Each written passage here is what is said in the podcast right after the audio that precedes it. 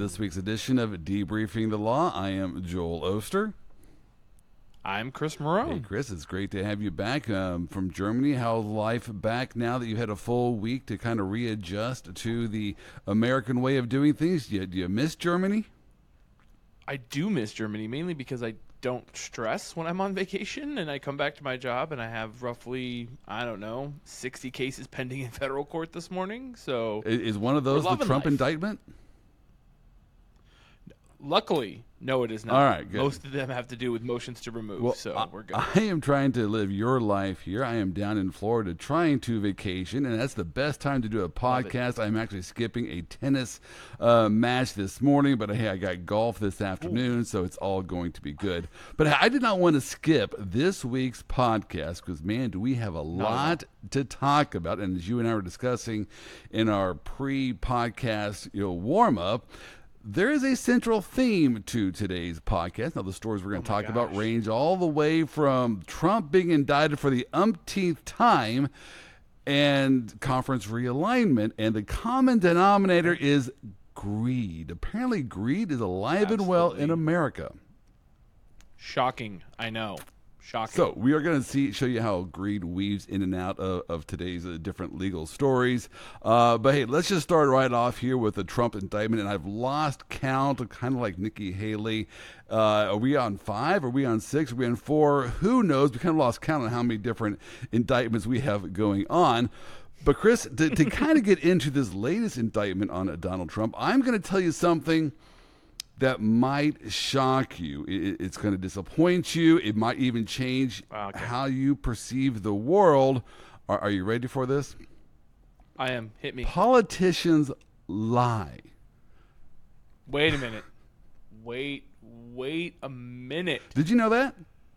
Oh, my gosh. I bought a nice set of pearls for my wife when we were in Germany.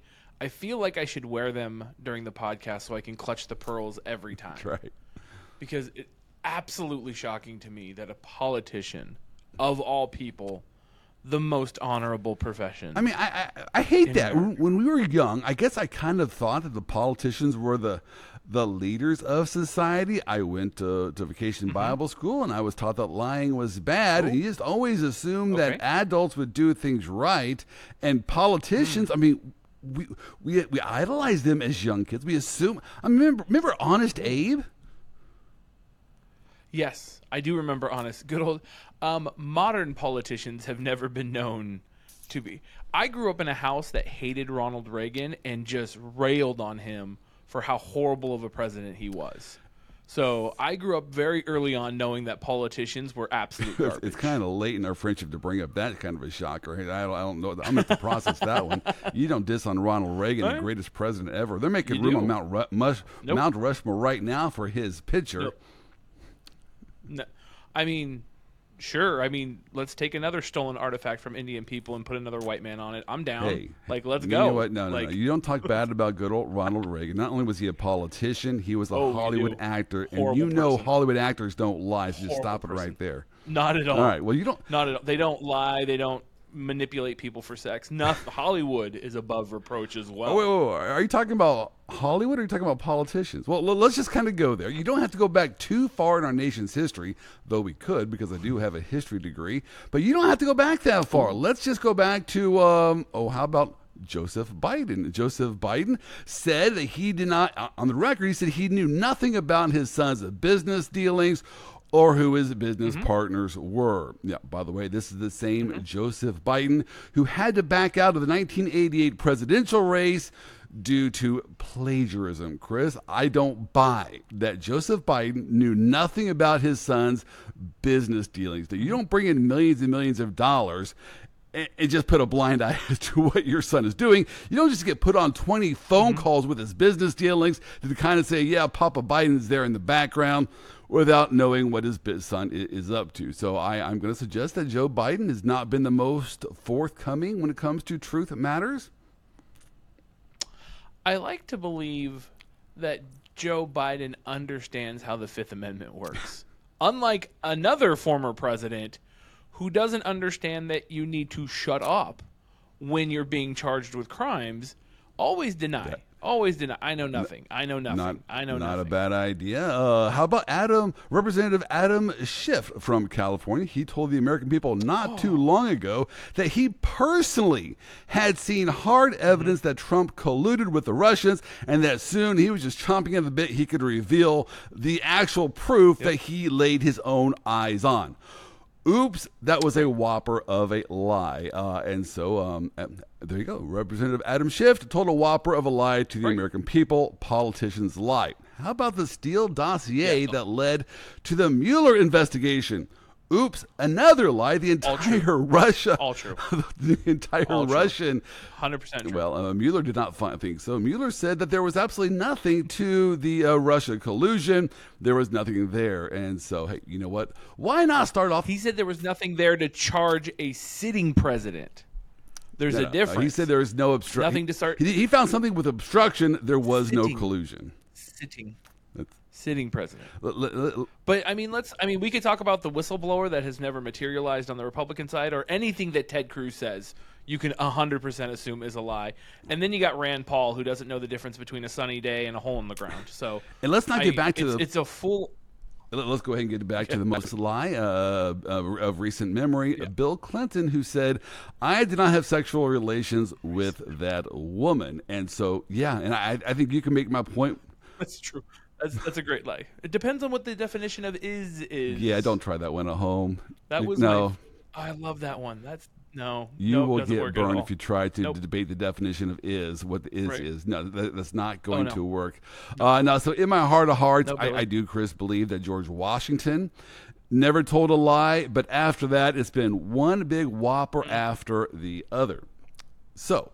That being said, Chris, I wanted to lead off with that politicians lie. And it's not of recent memory. It's standard operating procedure, and I hate that. I hate that. Which leads me to my disclaimer for what we are about to talk about. Chris, I don't like to defend liars. They don't deserve it. Let them face the consequences of their actions.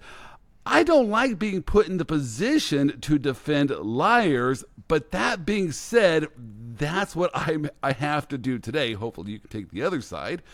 But I think that because what is going on with this fourth indictment against Trump is weaponizing the criminal court system against politicians who lie, and that is a very, very dangerous precedent to set. It sets us as a nation down a path that I do not want to go. And so I just want to put that out there as a disclaimer. I don't like this. I don't like to defend liars, but it seems like that's what we have to do if we do not want to weaponize the federal criminal system.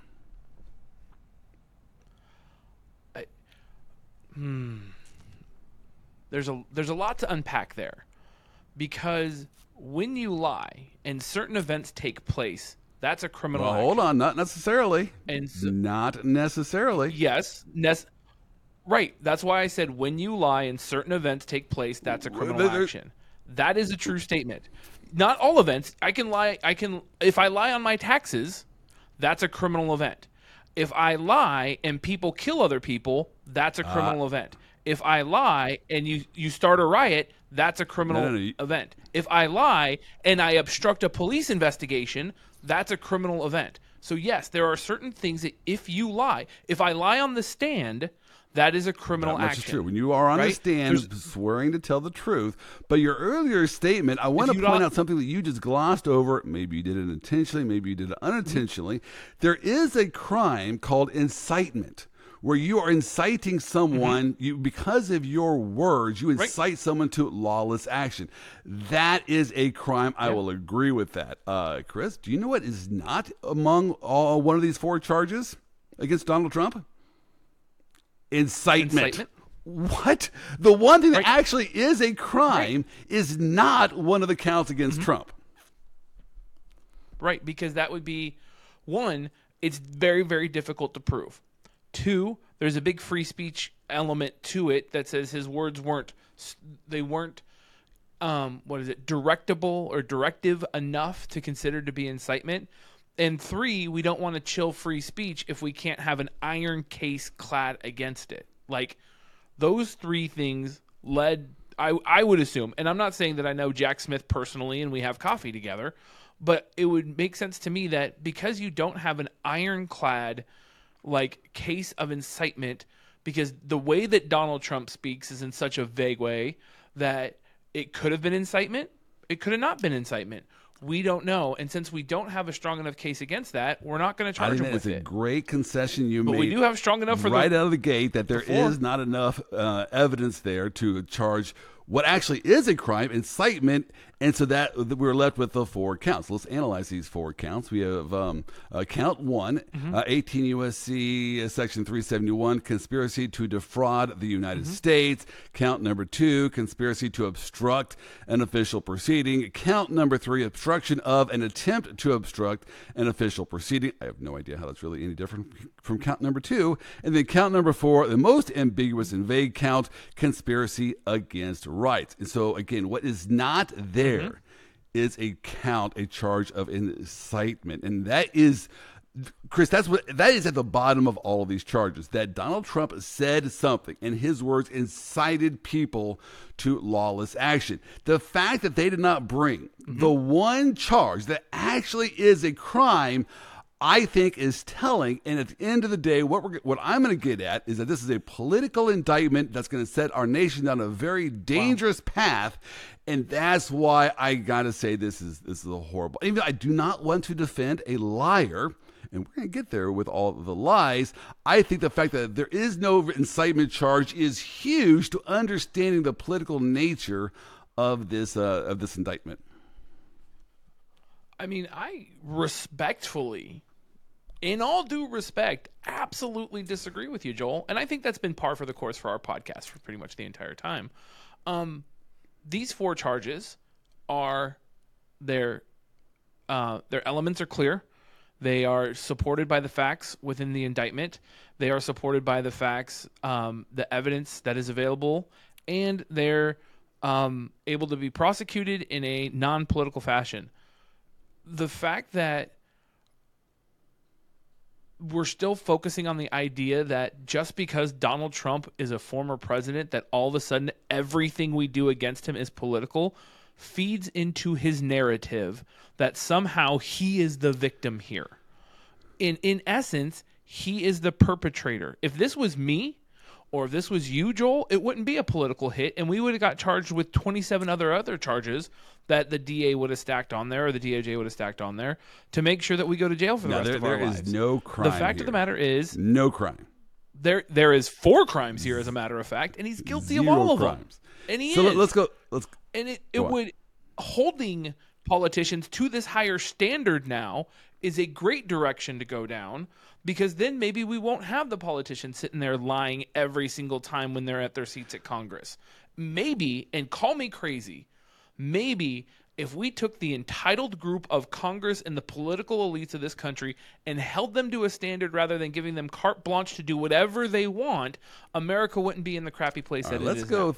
Call me crazy. You might be onto something. I would love it if your utopian view of society wouldn't work. We can go back to George Washington days where our politicians never said a lie. We don't want to go back there. One's gonna, But they had slaves. One's gonna put the nickname of honest on good old, honest Trump. No, that's not going to be a thing that ever comes from anyone's mouth. Honest Obama. All right, let's unpack these four counts. They all hinge on really one. I hate to say the word conspiracy. I'm going to use the word agreement, strategy session. And so here is what it's all about. Trump had this idea. And I don't know if actually Trump came up with it or one of his advisors or co-conspirators came up with this idea. But they did not want take credit for it, though, to certify a certain slate of state electors. So, whenever you have a presidential election, correct, states will appoint a certain slate of electors that then go to D.C. on January 6th, and they vote for the next president. And so Trump had this thought of he wanted Pence, who was the incumbent vice president, to not certify certain states a slate of electors. That was his theory. Right. Is this a fanciful theory? Yes. Is this a Hail Mary of a theory? Yes. But People bet on long shots all the time at Vegas because the payout is higher. This was a theory that I am going to suggest is not sanctionable. It is not a crime. This is a legal theory. It's a Hail Mary of a theory, but it is not a crime. So that really is if you look at all four claims, it all kind of goes to this one thought of we want Pence. We want this political outcome of Pence when he is the vice president certifying these slate electors that he will not certify certain states' electors. So, Chris, would you agree that that is kind of the whole centerpiece, if you will, of what Trump is trying to do? Except for one small part that is left out. They did overt acts to stop and to instruct Pence and to obstruct the voting portion of it. Chris, this is a political outcome. Right. They wanted a political outcome, so they're going to take overt acts to achieve this political outcome. That is done all of the time. People want political... Which is no, it's called lobbying. When you want a certain political decision in D.C., you hire lobbyists to obtain a political outcome. Do lobbyists lie? Yes, lobbyists lie to achieve a political outcome. But that is a political outcome. They wanted Pence on January 6th to not certify certain states' slate of electors and to say this is confusing and to send it all back. I am going to suggest that political outcome is crazy. It's out there, but it actually has some basis in the law. But you're muddying the waters. You're saying that the president, the vice president, cabinet members, the attorney general, and electors from the GOP are the same as paid lobbyists, which are regulated under federal law. The one side, the lobbyist, it's their job to influence the political process through a very regulated and mostly ignored system of rules and checks and balances. Whereas the president of the United States was asserting his political pressure over governors and secretaries of state to change the outcome of the election, which is something that the president in all of his power could do. So by saying that the president lobbying... That's a clear understatement of what actually happened. The president asserted presidential powers, tried to use his powers vested in him, unfortunately, that he received at the fact that he lost the election in 2016, but only won because the Electoral College is idiotic. And he then tried to overturn the election and disenfranchise millions of voters. That is very different than lobbying to get a pork belly spending in an amnesty bill. I would suggest that politicians, president, senators, representatives, they lobby all the time. If they want a certain bill to be passed, they're going to go to one senator and say, hey, how can I get your vote on this? They do that all of the time. This is a political outcome. But this is when lobbying. The vice president, so if you read the indictment, and this kind of supports my position. I think this is a political indictment. The prosecutor said that the VP's role is a ceremonial role. No, it's not. The VP actually has a real role to play in certifying electors. Let's go over the history here a little bit. But back in the 1700s. When certain state electors would show up in D.C., there was some issue. Is this the right slate of electors? You could see how there might be some confusion. It's not like we have the TV, the internet that we have today, pictures or whatnot. They didn't even have a camera back then. And so there was a real role. The vice president had to say, yes, this is the correct slate of electors. Well, there was some controversy in about 1870, and so there was another law that was passed. Again, critically giving the vice president some powers and certifying which was the correct slate of electors. And there's objections all the time. I found one in 2000. Remember the 2000 presidential election between Bush and Gore? And there was an objection that was made to the vice president, Al Gore, saying, look, this process wasn't applied correctly, and you need to reject certain state slate of electors. Vice President Al Gore says, no, I'm going to reject that motion or whatever it was, and did not grant that objection. Yep. This is not a ceremonial role. This is a real role the vice president had. Now, Chris, I am going to give you, this is a Hail Mary of a pass. Absolutely, this is a long shot. But it's not criminal to have a legal theory that is a long shot legal theory. I don't think it was going to work. I think it was doomed from the beginning. but it doesn't mean you get thrown in jail. Yes. Like, this is my frustration with this entire indictment thing, is that, yes, you're looking in a very specific silo. 1798, right now the vice president doing the electors is a very ceremonial thing, because we have 1,000 different ways to verify these people now that they show up to Washington. They've already been vetted by staff and verifications. Yes, in 1700s, yes, it was a power. In 2020, it is not the same. It is the same way of looking at a lot of different things, which I'm going to hold back on.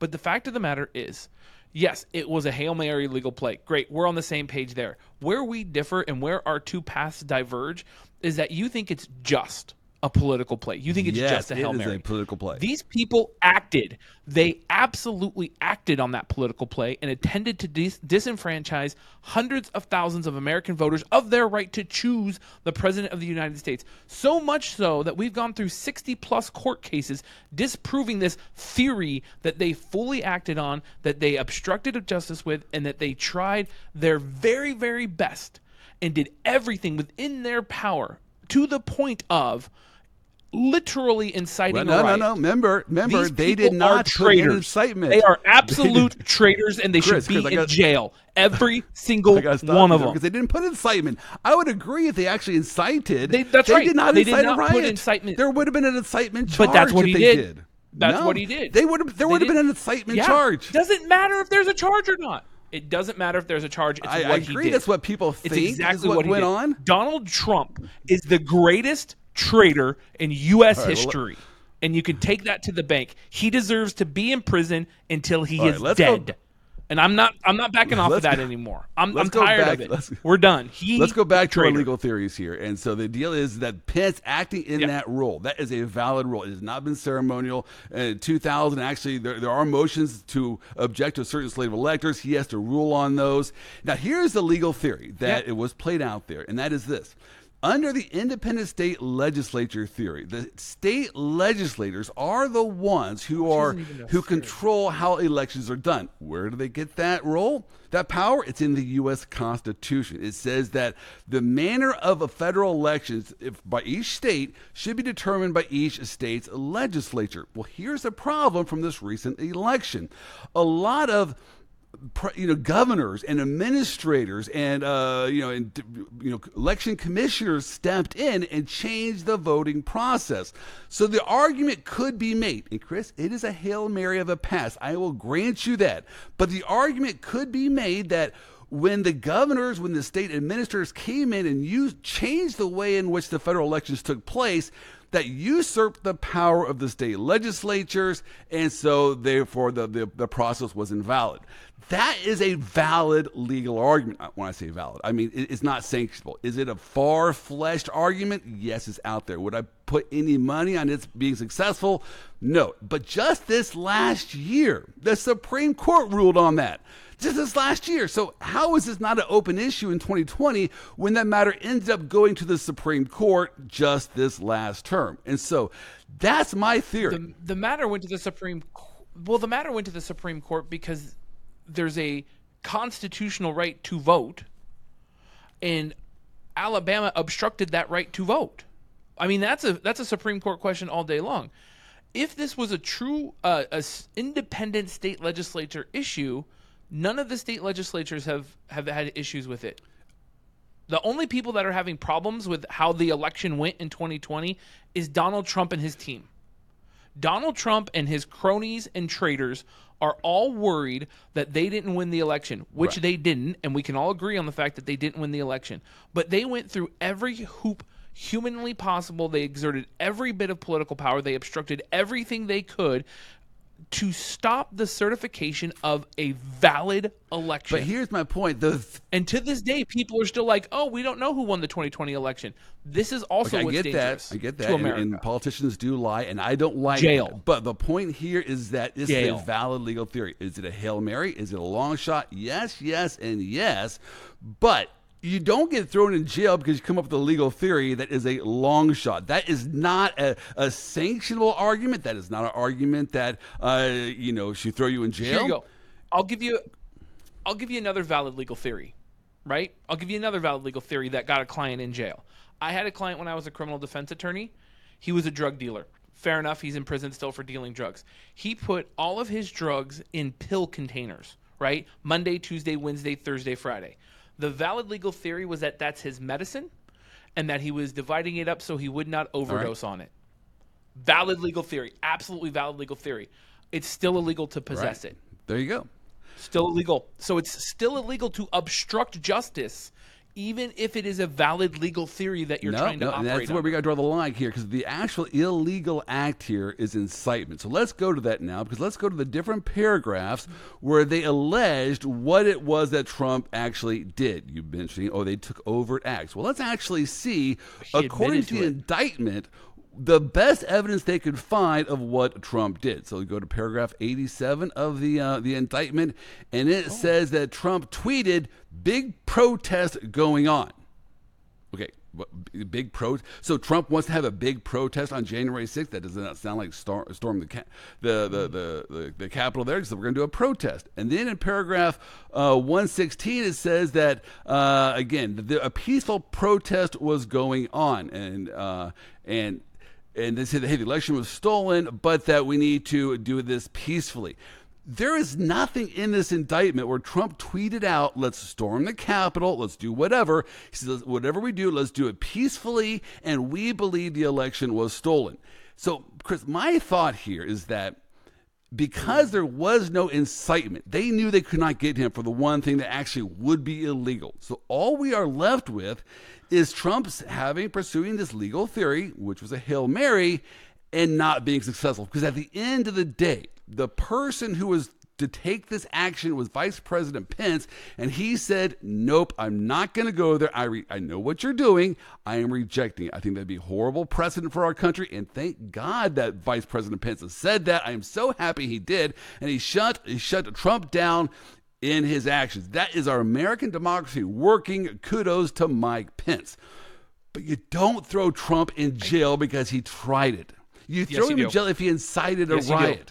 There is no incitement. Bring an incitement charge. You throw him in jail for the obstruction. You throw him in jail for the obstruction charge. Paragraph 93. Paragraph 93, and his lawyer, John Laurent, went on Fox and Friends, because I was at the gym this morning, Joel, and for some reason the gym hates me, because all they do is put on Fox and Friends on every TV screen, and I'm sitting there hating my life on the elliptical, looking at Mark, what is his name, Mark Levin, I don't know, Life, Liberty, and Levin, and Fox and Friends that play when I'm on the gym. Kills me.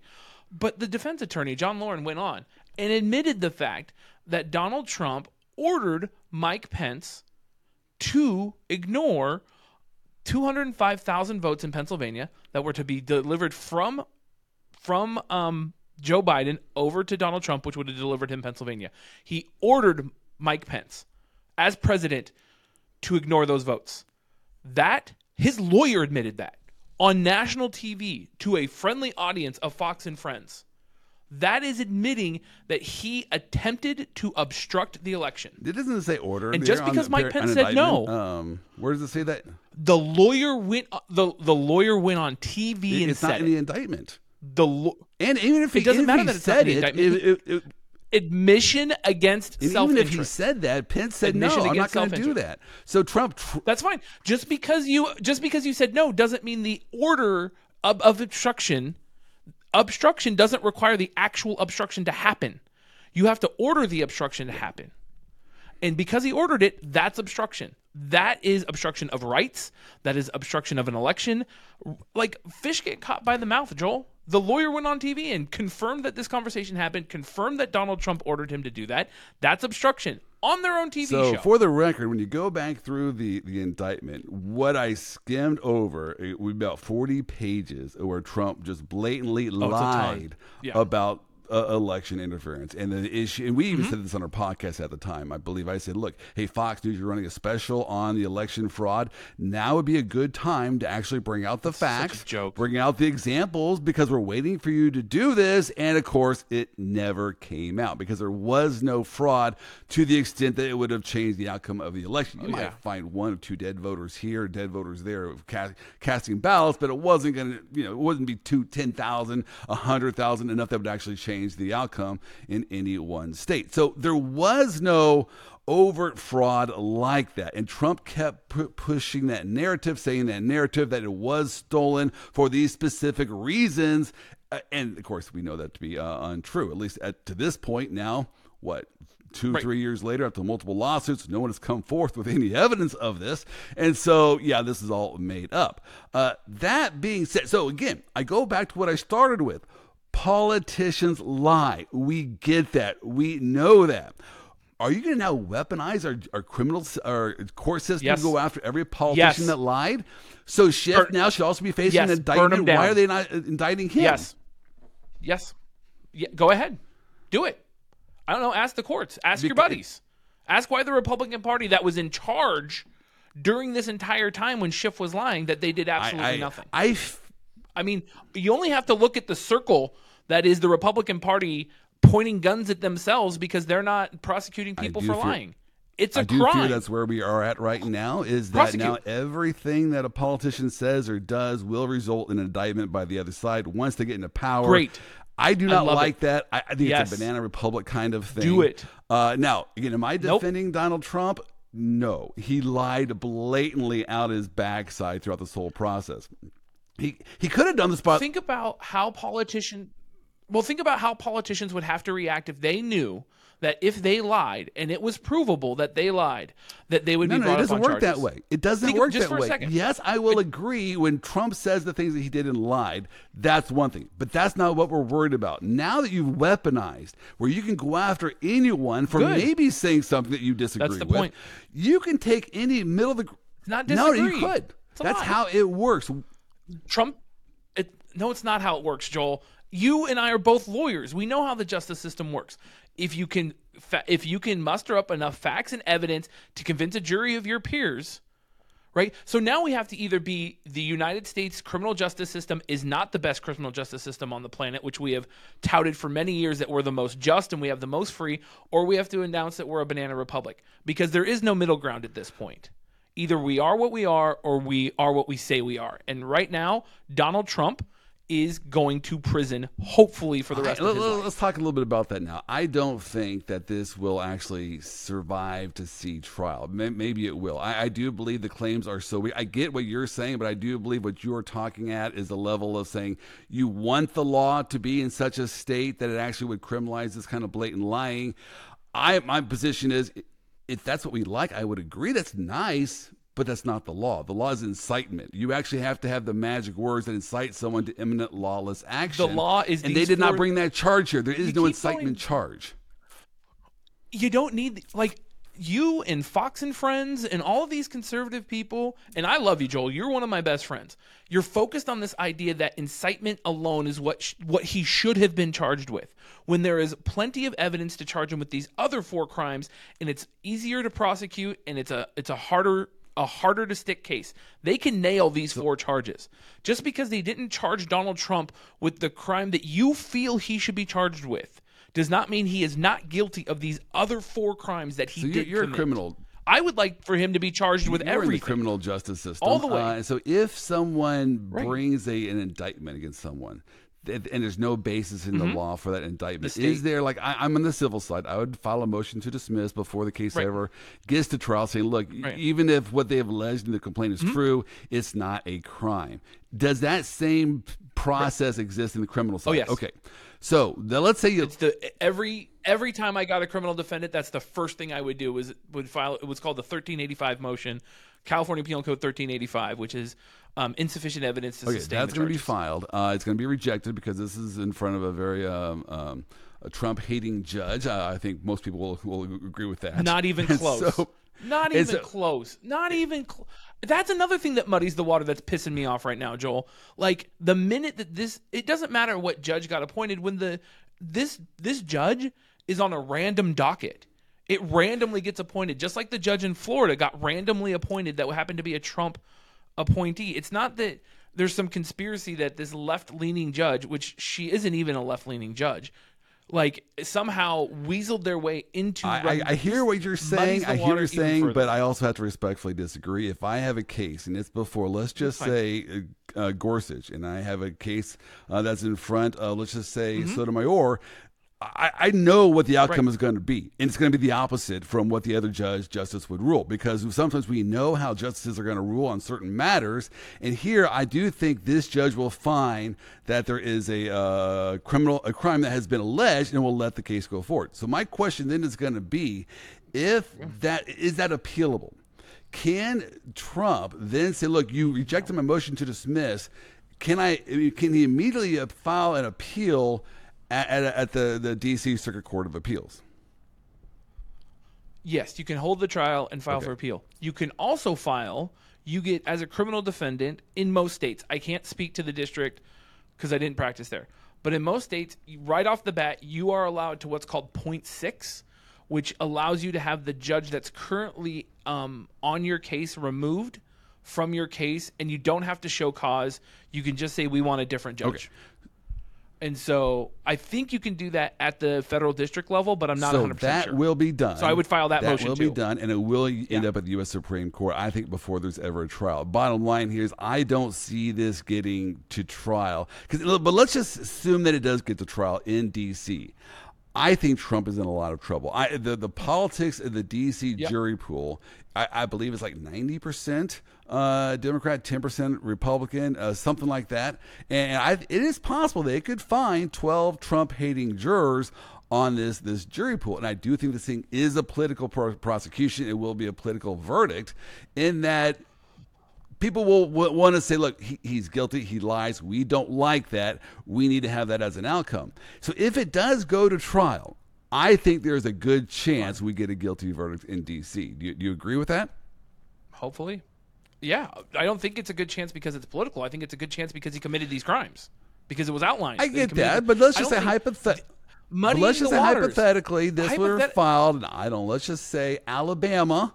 You know, I'm just trying. I shouldn't pick on Alabamans, but you know, I'm trying to say someplace where MAGA redheads are worn everywhere by everyone. Yeah, Utah. You're not getting a conviction. Would you agree with that? Yeah.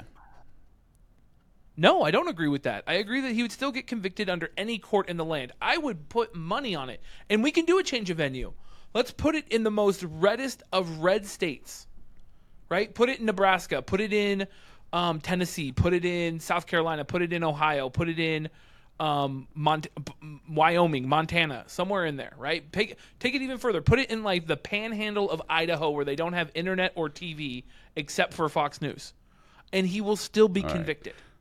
Because he committed crimes. There you go. Well, and then what? And then what? He gets convicted in a red district, and then what? What do we have to say about it? That somehow the Democrats infiltrated the panhandle of Idaho? I don't think there's a shot you can get 12 people unanimously to say that Trump is guilty under these charges. If there were incitement. Yeah. I think that, I'm not even going to go there. I don't think that the court's going to allow this to go forward because there is no crime here. If they actually had alleged incitement where his words actually led someone to imminent lawless conduct, that's incitement. That is an illegal act. What we have here is Trump wanting a political outcome. He wants Pence to not certify the slate of electors, and he was unsuccessful. He lobbied hard for it. He lied in the process to Pence and to the American public. I will grant you that. So he's not. I don't even want to defend him because what he did was despicable, I think, and I don't want him to be elected. Let's go to that now. Let's go to that thought process. Where do we go from here? Are these indictments working? I've been maintaining the reason why they brought these indictments is because they want Trump to get the Republican nomination because they know that's how, you know, those kind of things work. His base will rally around him. They'll get him enough votes, and then he's going to lose the general election. And so I think these are working. I think the Democrats are going to get exactly what they want here. I think Trump is going to become the Republican nominee, and then he's going to lose to Gavin Newsom or whoever runs on the Democratic ticket. Right. My question in all of this is, why do we think that Republican voters are so stupid that bringing, even in your terms, political hits against this man makes him more valuable of a target for president? Why do we assume people are so dumb to ignore? Look, I'm reading up on Tim Scott. I'm reading up on Nikki Haley. I'm reading up on Chris Christie. There's a lot of Republicans in the field right now right? And we can both agree, and I think we have on this, that Trump is the worst candidate for president on the Republican side. I think we can agree on that. So why do we assume that the Republican base is so stupid and so easily manipulated that this would be the unifying factor that would bring this base together to reelect or attempt to reelect Chris, Donald Trump? I hate to say this. I don't have a response. I don't know why we are so stupid that we are going to elect him. And honestly, like, it's not a Democrat or a Republican. Like, I don't want to say like that Democrats are any better, right? If you tried to like impeach Biden, that's going to rally Democrats to reelect Biden. I fully believe that that's going to happen. So I don't want to say it's indicative of the Republican Party, because it's not. But why? I don't know. And this is where I'm at a complete loss. Here's my hope. Here's my hope. You can pick Tim Scott. You could pick Nikki Haley. You could pick Chris Christie. You could pick Ted Cruz. You could pick all these other people that are not political a-holes and are not going to make our country look like we're stupid, right? And all this does is it weakens our position in foreign influence more than anything else. I mean, it divides the country, but like when I was traveling around Europe, I almost felt like I needed to apologize for being an American because of some of the stuff that was coming out all the time. Like all the stuff that was coming out while I was in Germany, like I'm trying to covered over there. Sorry guys, America's going. Wow. Oh yeah. Full on. Right? Like, sorry guys, America's going through some things right now. Like we're working on us. We're trying to grow from this. Right. But here's my hope.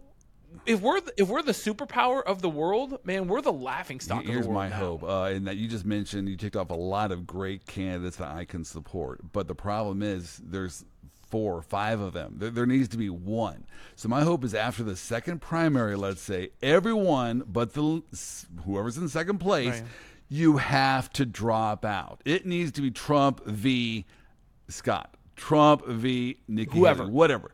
Not Trump v. the rest of the field. He will beat the rest of the field. But my hope is that when you get to the middle of the primary season, all of these things will come out. And then the voter will say, yeah, maybe Trump shouldn't be thrown in jail, but come on, why was he so stupid as to let this happen in the first place? You got to be smarter than that. You got to wear your big boy britches in D.C. and know that's how the game is played. And don't do stupid stuff like take all of these classified documents with you to Mar-a-Lago. Just be smarter than that. Turn them over. Don't take them. Why is he not smart enough to know how the game is played? And so I'm hoping. And that hits it as well. Why do you want a stupid president? Right? And you and I both, when we were kids, we were told that the president is the like highest, most smartest, most best representation that America has, right? Idolizing presidents, kids looking up to Ronald Reagan and Jimmy Carter and Gerald Ford, and even some misguided to Bill Clinton. Like people looked at the president and was like, the president. That is our city on a hill. You know, Nikki Haley. But no. I want to make this point here. Then we probably can move on to sports. I got to tell you, I tell you where I'm at, you know, as far as who I actually in my heart of heart wants to be the next president. I believe who I'm going to put my support behind is the senator from West Virginia, whose name right now, Manchin. You think Joe Manchin? That's who I want to be the next president, and here's why. I do believe he is so middle. Really? He's a Democrat. But he's so middle of the road. He really wants to rule, I think, what's been best for America. Not for the Democrats, not for the Republicans. He wants to do what he thinks is the best for all of America. And we need that right now. Stop all this craving, catering to your base. Let's get someone who actually wants the best for America in total, and not just the crazies of the base. So I gotta tell you, I think that's where I'm at in my heart of hearts. Mm-hmm. I want to see Joe Manchin be the next president. Right. My only issue with that, and I'm not disagreeing, it's not a theory I've really looked into. Homeboy is 75 years old, which puts him about the right age to run for president. No, that's I know what you're saying. Why can't we? I know. Like, come, like, look, man, like. 50s, 60s years old, 65. If you are old enough to be on Medicare, you should not be running for president of the United States. I will agree with that. Right? If your birth date is closer to Abraham Lincoln than it is to the current day, looking at you, Joe Biden, like, come on, like, Joe Biden was alive when Harriet Tubman was alive. That, yeah. Like these things are insane to me. Well, there you go. Right? Like, that is the Trump indictment. You have the two different takes. What's going to be the actual outcome? Yeah. I have not a clue on what's going to follow, but those are our two takes on it. All right. Again, we are talking about greed, and I think greed is what's caused Trump to do the things that he did. He wanted to stay in office, and so he'd do whatever he can, even lie, to reach that result. Well, greed is not just cabined in the political sphere, and I also think it's hit conference realignments. Let's talk a little sports. Are you ready to talk a little sports? Oh, yeah.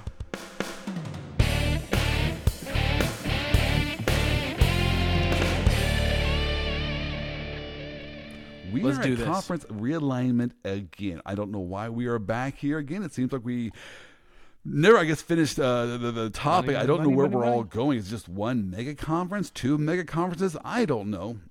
Essentially, the NCAA is going to be like the NFL, I guess. Like, at the moment, Arizona is discussing and voting whether or not they should join the Big 12. Colorado has already jumped back to the Big 12. Who cares? That's where they came from, the Big 12. So I don't think really too many people were upset about that. But it did kind of highlight that the Pac-12 is reeling. They can't get a media deal. And Chris, I know why they can't get a media deal in the Pac-12, because they don't have fans. No one cares about the Pac-12. Now, I know you don't live in California, but you're from California. From a Midwestern standpoint, right, we kind of think that they have better things to do out there in the West Coast than follow college football. Is there some truth to that? We do. Oh, no, we 100% do. College football is like a blip on what's really going on in California, right? It's not... I mean, we had four professional football teams and one professional or one NCAA worth talking about team. So, I mean, after USC, yeah, we could talk about Cal Bears and we could talk about UCLA, but nothing ever happens. It's like literally. The fact is, yeah, they don't have a rabid fan base like they do in the Midwest, like they do in the Southeast, like they do in the Big Ten. And so those rabid fan bases, well, yeah, they will, this. TV channels will pay big money. I have a very real theory, right? I have a very real theory on to why that is, and it's not tested. But in the Midwest and in the South, these towns and communities are built around these college teams, right? San Francisco is not built around Berkeley.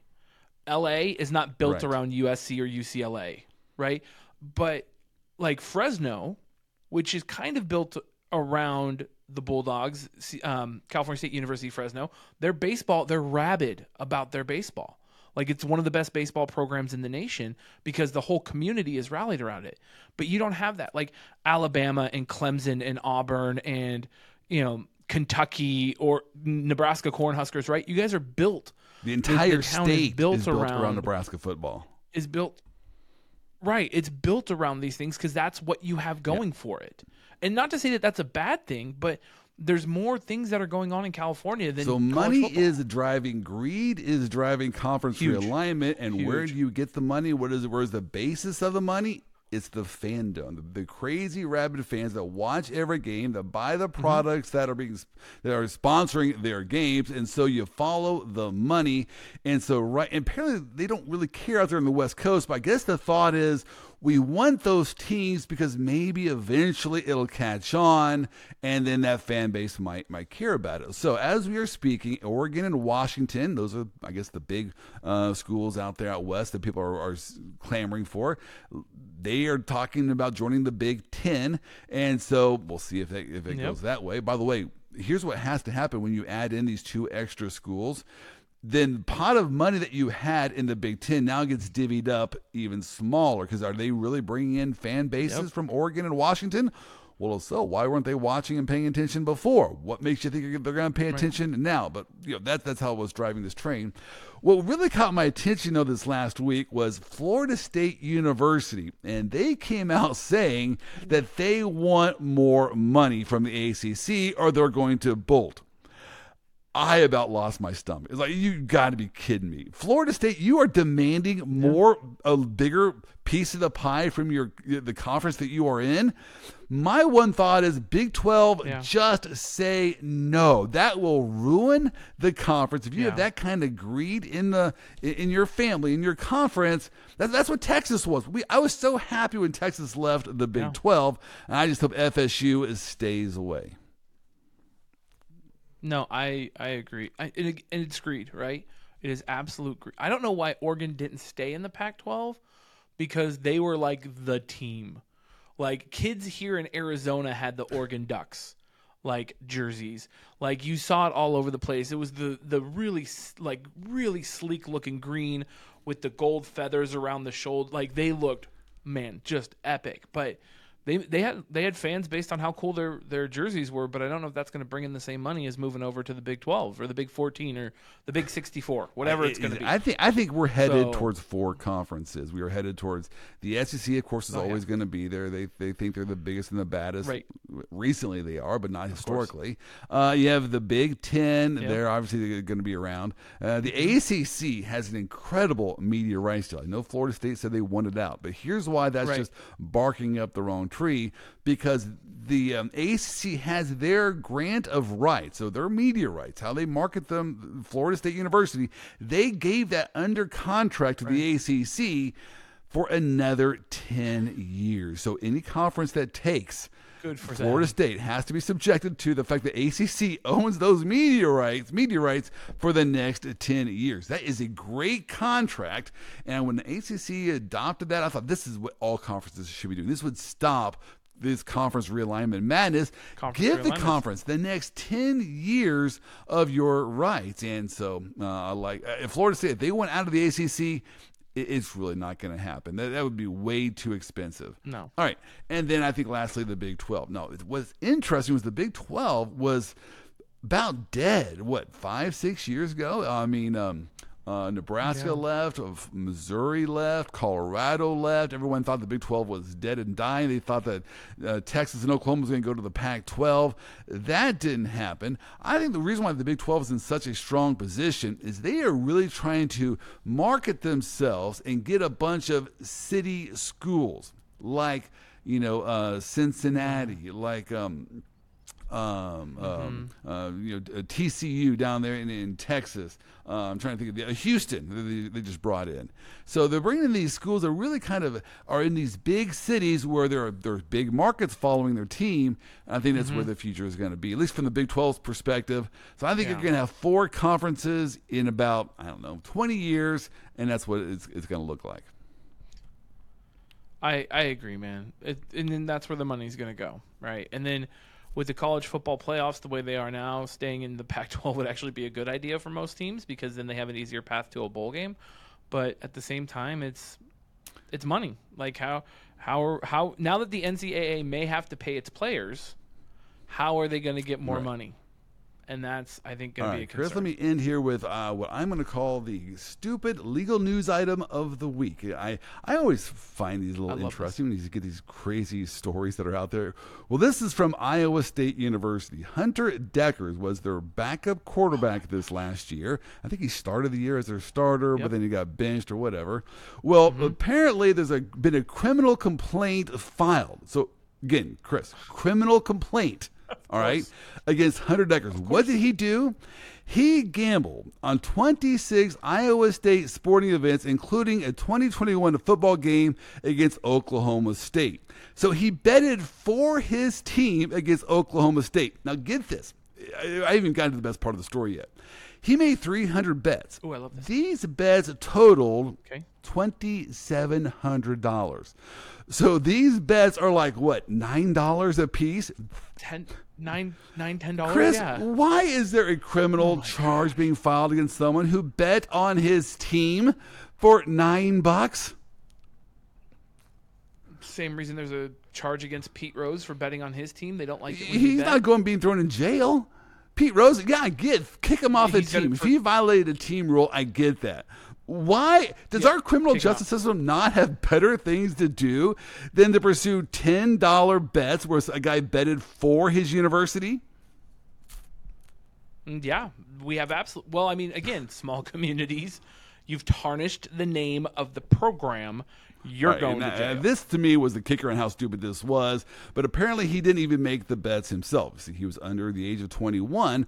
But a family member did it for him. So he didn't even make the bets, but his dad did or his older brother did? Why are you having a criminal complaint against someone for making $9, $10 bets for his team? Now, I get tanking. I get if he was betting against his team and he could control the outcome. I get how that's bad.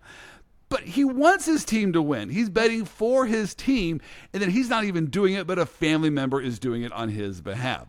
I don't see why this is worth any criminal, any prosecutor's time. Surely they have better things to do there in Iowa than to pursue these charges. Nope. No, it's an off election year. They have nothing better to do. There you go. Hey, Chris. They're done growing corn. There's no election. Let's charge Billy Joe. The golf course is calling me. I'm in Florida. I've got to go attend. But jealous. Here's the deal for you. Have we reached a consensus on what should happen with our nation? I think we came close to reaching a consensus. Let's get that. Let's get some Democrat or Republican right there in the middle to be the next president that we all can galvanize around. I'm even to the point where let's get a third party. I've been there for a while, but we won't get there because of money. Again, greed. Man. Greed again. But maybe, just maybe, now is the time a third-party candidate could get enough electoral votes that this gets thrown to the House of Representatives, and then it's a free-for-all at that point. Oh, my gosh. I don't want anything to go to the House of Representatives. That's a good point. All right. Have a great week, Chris, and we'll see you next week. All right.